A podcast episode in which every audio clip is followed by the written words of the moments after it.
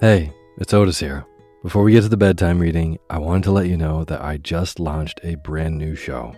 It's called The Daily Book Club, a daytime companion to Sleepy, where you hear entire books one chapter at a time, one day at a time. Simple as that. So, if sleepy is how you uh, wind down your day, the Daily Book Club is a great way to start your day. There's new episodes daily. Uh, I read in a slightly peppier voice so that you can get really lost in these amazing stories that have stood the test of time. Or, just like Sleepy, you can sit back and relax and zone out to a good book. The first book we'll be reading is The Enchanted April by Elizabeth von Arnim. Story is in the 1920s, four women unfulfilled with life take a chance and abscond to a dreamy medieval Italian castle. It's a story dripping with wisteria, the beauty of solitude, and an unlikely pursuit of joy in Portofino, Italy. I think that this is a perfect story for the season, and you can hear it now. Find the Daily Book Club on Spotify, Apple Podcasts, and everywhere else. This show has been a long time coming, and I'm so excited to bring you even more stories. So go subscribe to the Daily Book Club to hear what happens next. Thanks.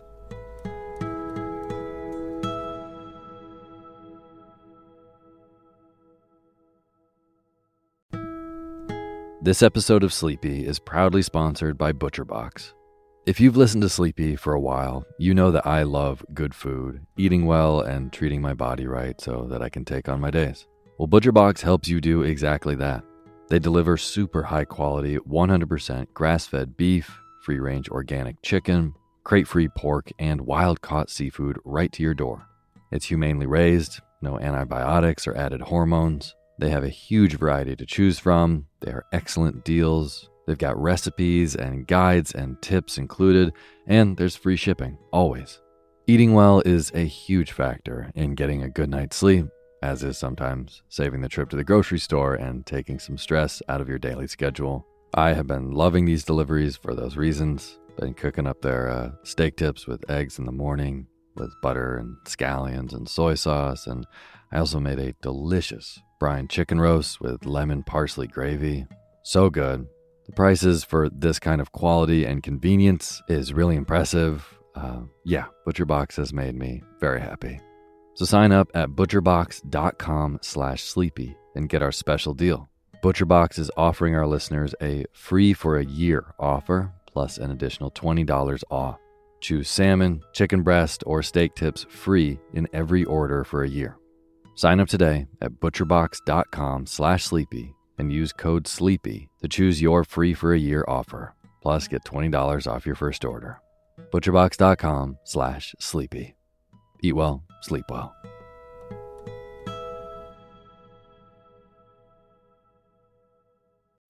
When you need mealtime inspiration, it's worth shopping Kroger, where you'll find over 30,000 mouthwatering choices that excite your inner foodie. And no matter what tasty choice you make, you'll enjoy our everyday low prices, plus extra ways to save, like digital coupons worth over $600 each week. You can also save up to $1 off per gallon at the pump with fuel points. More savings and more inspiring flavors make shopping Kroger worth it every time. Kroger, fresh for everyone. Fuel restrictions apply.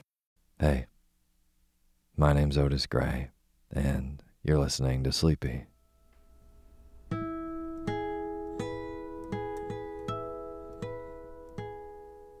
Podcast where I read old books to help you get to sleep, and a proud member of the Airwave Podcast Network. I have got a wonderful, snoozy bedtime story for you tonight. But before we get to tonight's reading, I just want to thank all of our patrons on patreon.com. Carrie Walker, Andrea Klein, Linda Lydham, Gina Sandoval, and Jamie Kerr. Thank you all so, so much for donating and being a part of making this show. And for anyone who doesn't know, all these wonderful names that I just read are brand new supporters of Sleepy on patreon.com, which is a website where you can directly support creators of the work that you like. So if the Sleepy podcast has helped you get a better night's rest and wake up more refreshed the next day, then consider going to patreon.com slash sleepyradio and donating even a dollar a month. It goes a long way, and you will directly be a part of making this show. There's cool perks for donating $5 a month, like all kinds of extra poetry readings. Um, but no matter how much you donate, I will read your name in the opening credits of the next show after you do. So, again, if you'd like to be a part of making this show, go to patreon.com slash sleepy radio. Thank you. And as always, the music you're hearing is by my good friend James Lepkowski, and the cover art for Sleepy is by Gracie Kanan.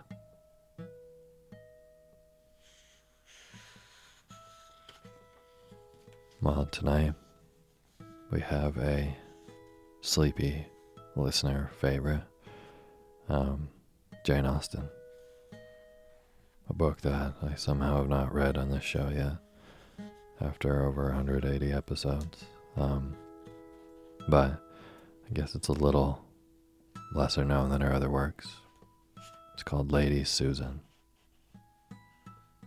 And what's really nice about this, um, especially for a reading to fall asleep to, is it's a story completely comprised of letters being written from different characters to other characters.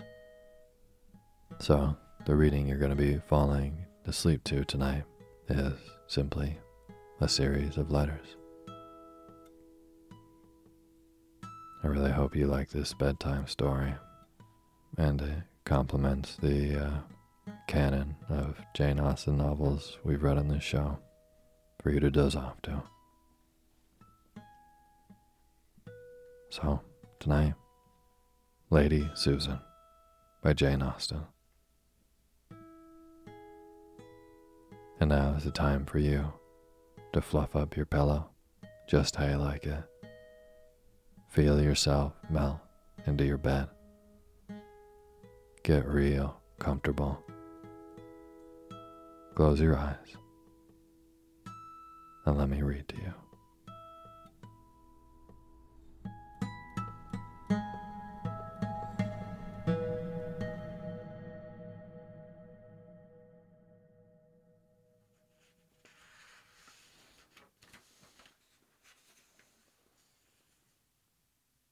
Chapter 1 Lady Susan Vernon to Mr. Vernon. Langford, December. My dear brother, I can no longer refuse myself the pleasure of profiting by your kind invitation when we last parted of spending some weeks with you at Churchill, and therefore, if quite convenient to you and Mrs. Vernon to receive me at present, I shall hope within a few days to be introduced to a sister whom I have so long desired to be acquainted with. My kind friends here are most affectionately urgent with me to prolong my stay, but their hospitable and cheerful dispositions lead them too much into society for my present situation and state of mind, and I impatiently look forward to the hour when I shall be admitted into your delightful retirement. I long to be made known to your dear little children, in whose hearts I shall be very eager to secure an interest I shall soon have need for all my fortitude, as I am on the point of separation from my own daughter. The long illness of her dear father prevented my paying her that attention which duty and affection equally dictated, and I have too much reason to fear that the governess to whose care I consigned her was unequal to the charge. I have therefore resolved on placing her at one of the best private schools in town, where I shall have an opportunity of leaving her myself in my way to you. I am determined, you see, not to be denied admittance at Churchill. It would indeed give me most painful sensations to know that it were not in your power to receive me. Your most obliged and affectionate sister, S. Vernon.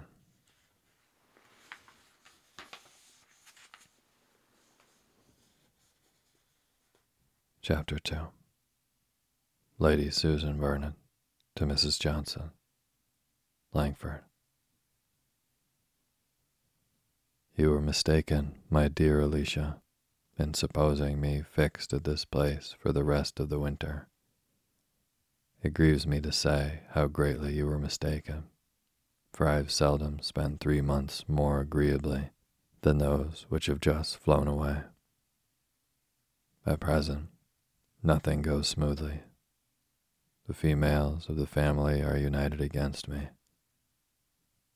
You foretold how it would be when I first came to Langford, and Mainwaring is so uncommonly pleasing that I was not without apprehensions for myself. I remember saying to myself as I drove to the house, I like this man. Pray heaven no harm come of it. But I was determined to be discreet, to bear in mind my being only four months a widow, and to be as quiet as possible. And I have been so, my dear creature. I have admitted no one's attentions but Mainwaring's. I have avoided all general flirtation whatever. I have distinguished no creature besides of all the numbers resorting hither, except Sir James Martin, on whom I bestowed a little notice in order to detach him from Miss Mainwaring. But if the world could know my motive there, they would honor me. I have been called an unkind mother, but it was the sacred impulse of maternal affection. It was the advantage of my daughter that led me on.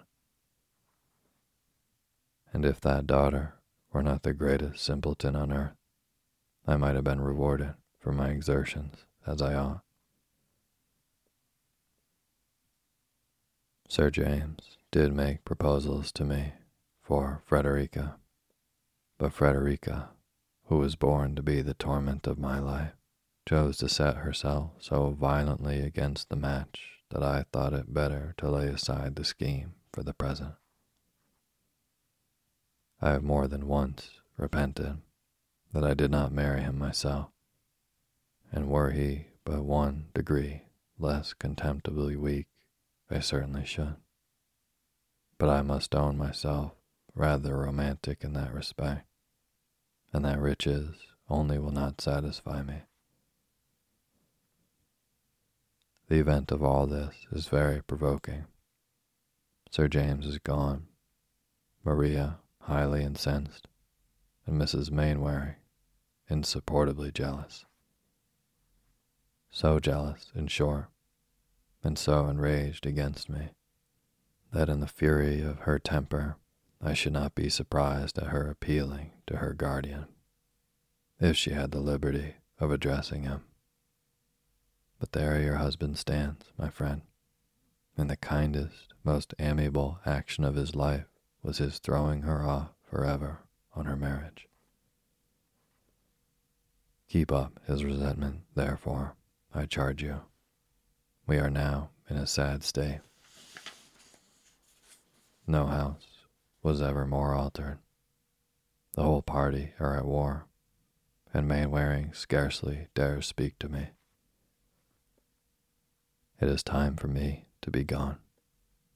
I have therefore determined on leaving them, and shall spend, I hope, a comfortable day with you in town within this week. If I am as little in favor with Mr. Johnson as ever, you must come to me at 10 Wigmore Street. But I hope this may not be the case. For as Mr. Johnson, with all his faults, is a man to whom that great word respectable is always given, and I am known to be so intimate with his wife, his slighting me has an awkward look. I take London in my way to that insupportable spot, a country village, for I am really going to Churchill. Forgive me, my dear friend. It is my last resource. Were there another place in England open to me, I would prefer it. Charles Vernon is my aversion, and I am afraid of his wife.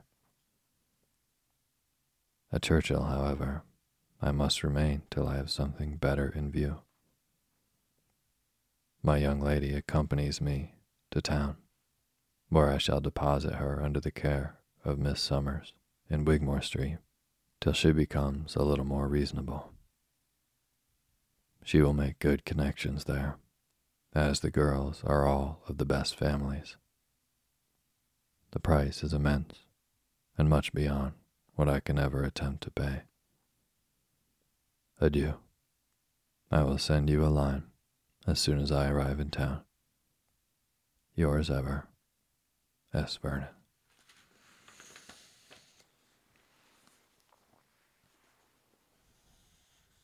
Chapter 3 Miss Vernon to Lady De Courcy. Churchill. My dear mother, I am very sorry to tell you that it will not be in our power to keep our promise of spending our Christmas with you. And we are prevented that happiness by a circumstance which is not likely to make us any amends. Lady Susan, in a letter to her brother in law, has declared her intention of visiting us almost immediately, and as such a visit is in all probability merely an affair of convenience it is impossible to conjecture its length. I was by no means prepared for such an event, nor can I now account for her ladyship's conduct. Langford appeared so exactly the place for her in every respect, as well from the elegant and expensive style of living there, as from her particular attachment to Mr. Mainwaring that I was very far from expecting so speedy a distinction, though I always imagined from her increasing friendship for us since her husband's death that we should, at some future period, be obliged to receive her. Mr. Vernon, I think, was a great deal too kind to her when he was in Staffordshire. Her behavior to him, independent of her general character, has been so inexcusably artful and ungenerous since our marriage was first in agitation that no one less amiable and mild than himself could have overlooked it all. And though, as his brother's widow, and in narrow circumstances, it was proper to render her pecuniary assistance, I cannot help thinking his pressing invitation to her to visit us at Churchill perfectly unnecessary. Disposed, however, as he always is, to think the best of everyone, her display of grief, the professions of regret, and general resolutions of prudence were sufficient to soften his heart and make him really confide in her sincerity. But as for myself, I am still unconvinced, and plausibly as her ladyship has now written, I cannot make up my mind till I better understand her real meaning in coming to us. You may guess, therefore, my dear madam, with what feelings I look forward to her arrival. She will have occasion for all those attractive powers for which she is celebrated to gain any share of my regard, and I shall certainly endeavor to guard myself against their influence, if not accompanied by something more substantial. She expresses a most eager desire of being acquainted with me, and makes very gracious mention of my children, but I am not quite weak enough to suppose a woman who has behaved with inattention, if not with unkindness, to her own child should be attached to any of mine. Miss Vernon is to be placed at a school in London before her mother comes to us, which I am glad of, for her sake and my own. It must be to her advantage to be separated from her mother, and a girl of sixteen who has received so wretched an education could not be a very desirable companion here. Reginald has long wished, I know, to see the captivating Lady Susan, and we shall depend on his joining our party soon. I am glad to hear that my father continues so well, and am, with best love and company, Catherine Vernon.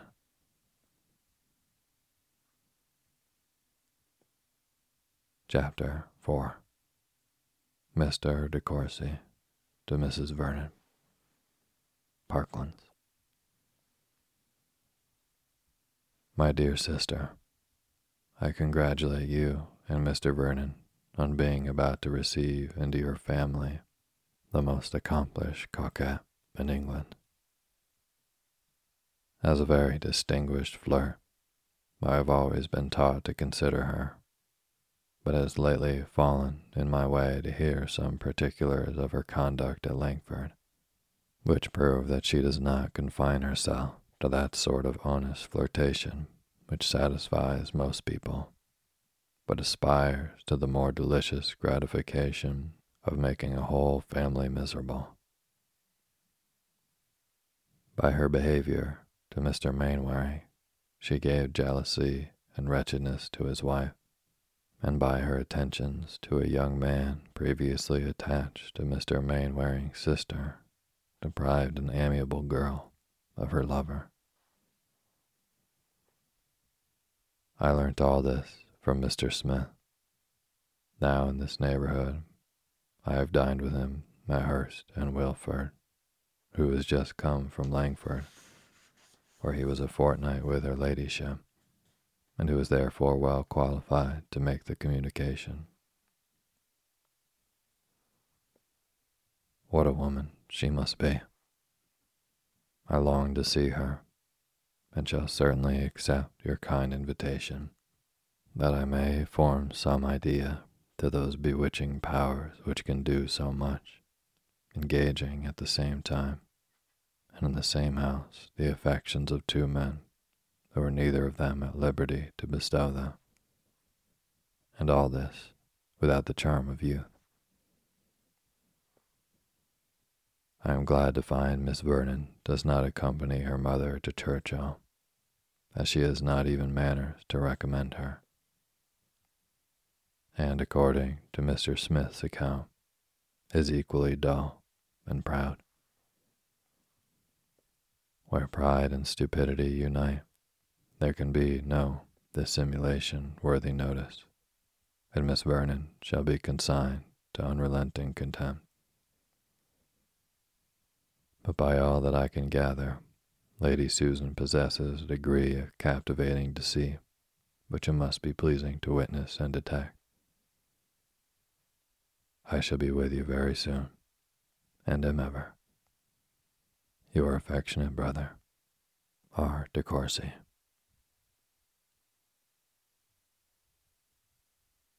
Chapter 5 Lady Susan Vernon to Mrs. Johnson. Churchill.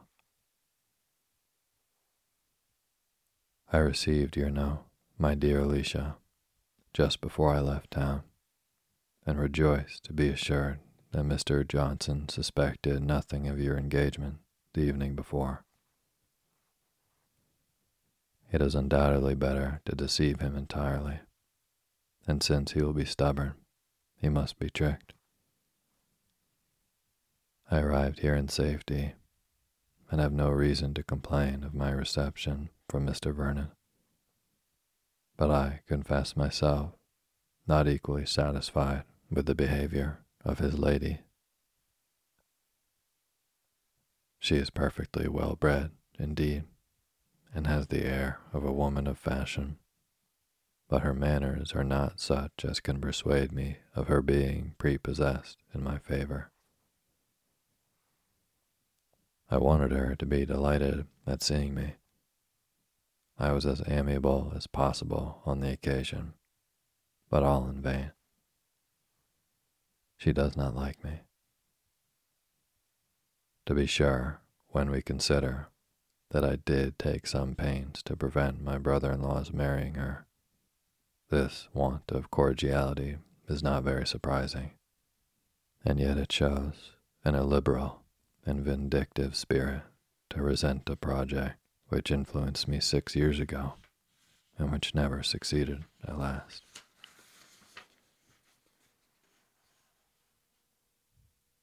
I am sometimes disposed to repent that I did not let Charles buy Vernon Castle when we were obliged to sell it. But it was a trying circumstance, especially as the sale took place exactly at the time of his marriage, and everybody ought to respect the delicacy of those feelings which could not endure that my husband's dignity should be lessened by his younger brothers having possession of the family estate. Could matters have been so arranged as to prevent the necessity of our leaving the castle? Could we have lived with Charles and kept him single? I should have been very far from persuading my husband to dispose of it elsewhere.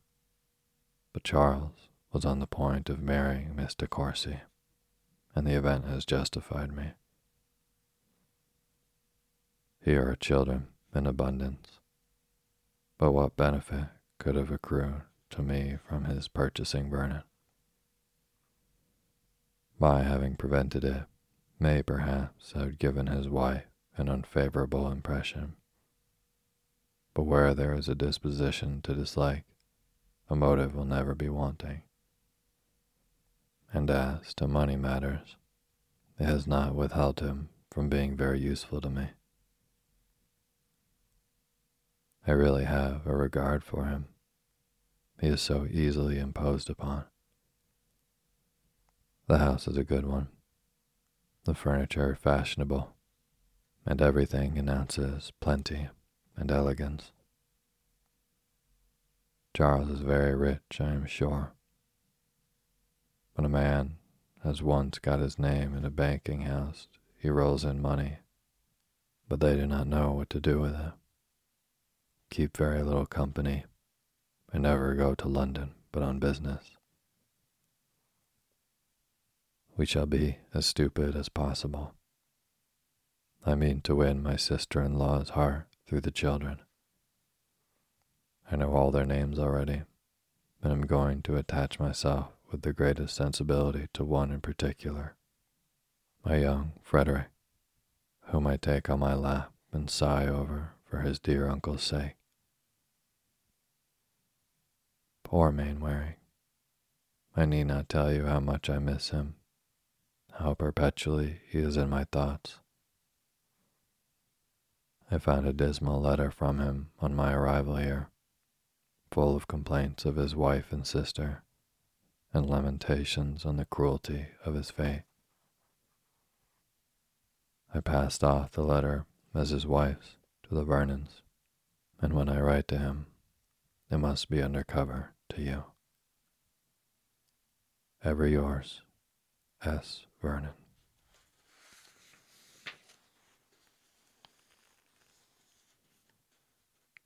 Chapter 6 Mrs. Vernon to Mr. De Courcy. Churchill. Well, my dear Reginald, I have seen this dangerous creature and must give you some description of her, though I hope you will soon be able to form your own judgment. She is really excessively pretty. However, you may choose to question the allurements of a lady no longer young. I must, for my own part, declare that I have seldom seen so lovely a woman as Lady Susan. She is delicately fair, with fine gray eyes and dark eyelashes, and from her appearance one would not suppose her more than five and twenty, though she must in fact be ten years older, I was certainly not disposed to admire her, though always hearing she was beautiful. But I cannot help feeling that she possesses an uncommon union of symmetry, brilliancy, and grace.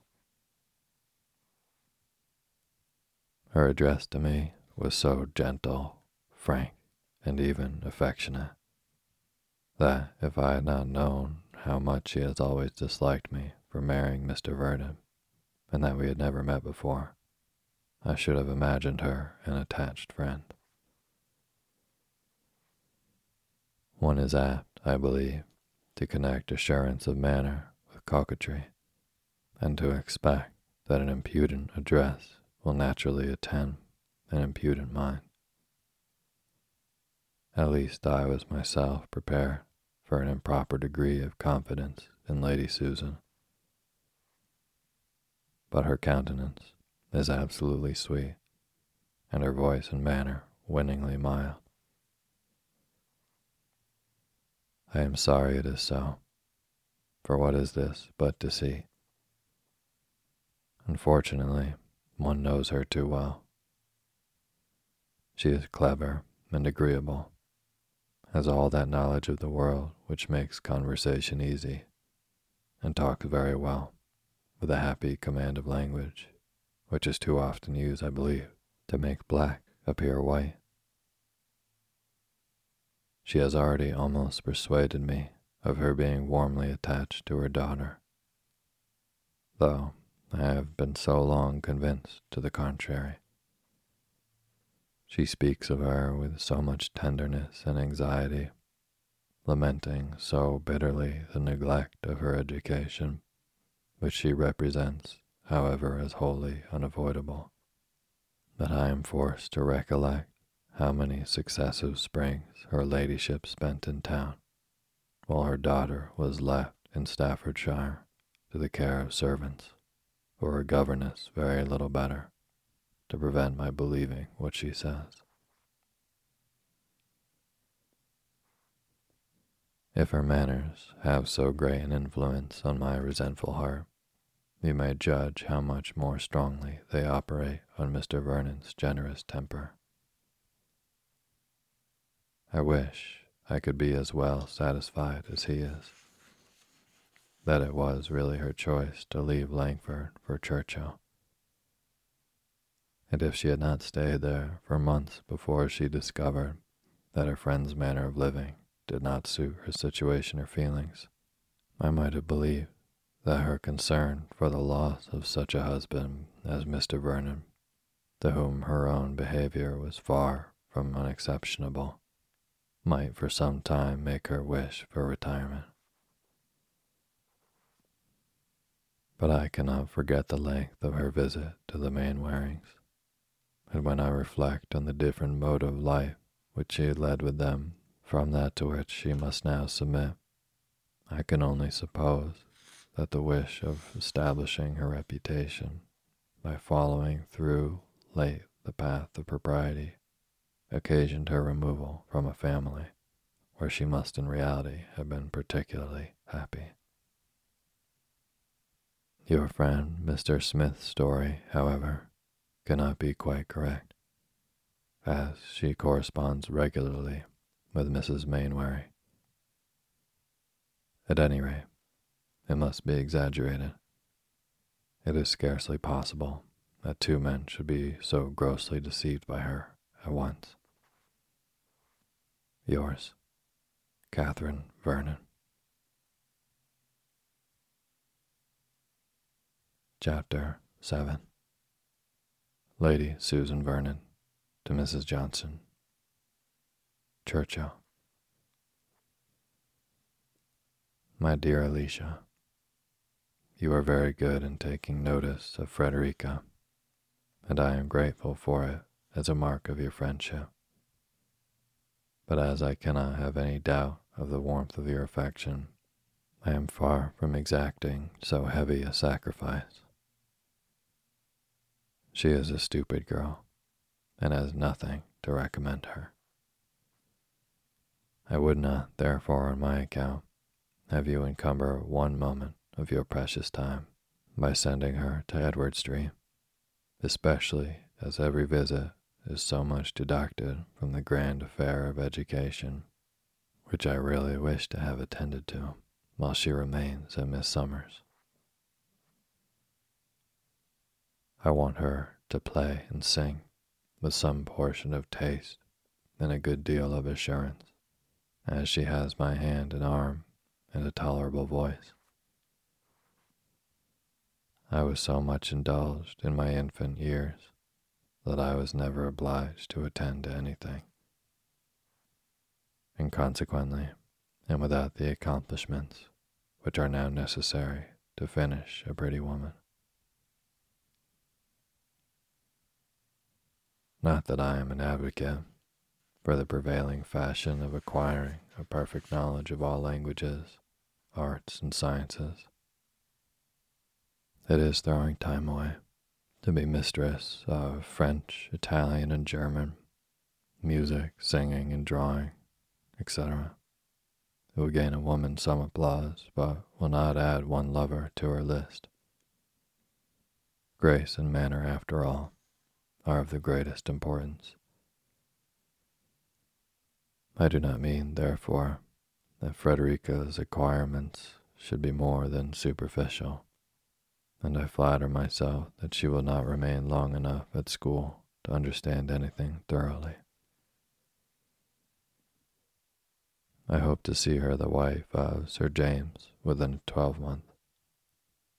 You know on what I ground my hope and it is certainly a good foundation, for school must be very humiliating to a girl of Frederica's age. And by the by, you had better not invite her any more on that account, as I wish her to find her situation as unpleasant as possible. I am sure of Sir James at any time, and could make him renew his application by a line. I shall trouble you meanwhile to prevent his forming any other attachment when he comes to town. Ask him to your house occasionally and talk to him of Frederica, that he may not forget her. Upon the whole, I commend my own conduct in this affair extremely, and regard it as a very happy instance of circumspection and tenderness. Some others would have insisted on their daughter's accepting so good an offer on the first overture. But I could not reconcile it to myself to force Frederica into a marriage from which her heart revolted. And instead of adopting so harsh a measure, merely propose to make it her own choice by rendering her thoroughly uncomfortable till she does accept him. But enough of this tiresome girl.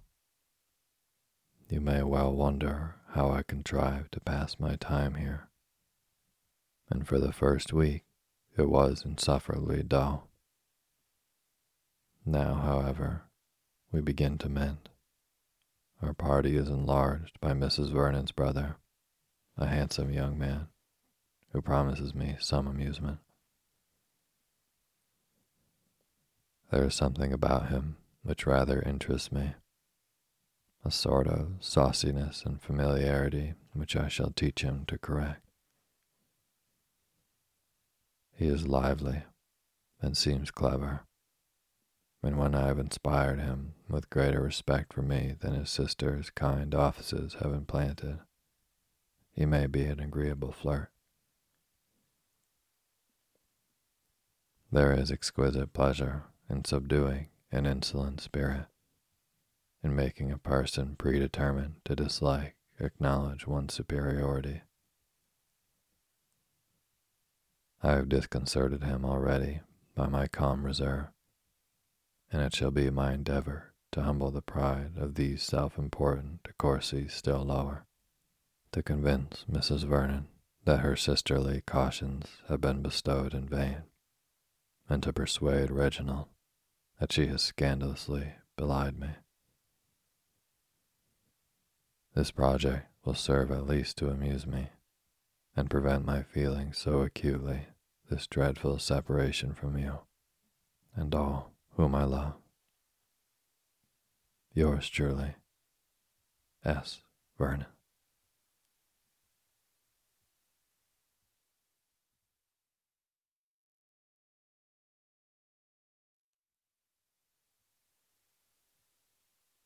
Thank you for listening to Sleepy. Good night.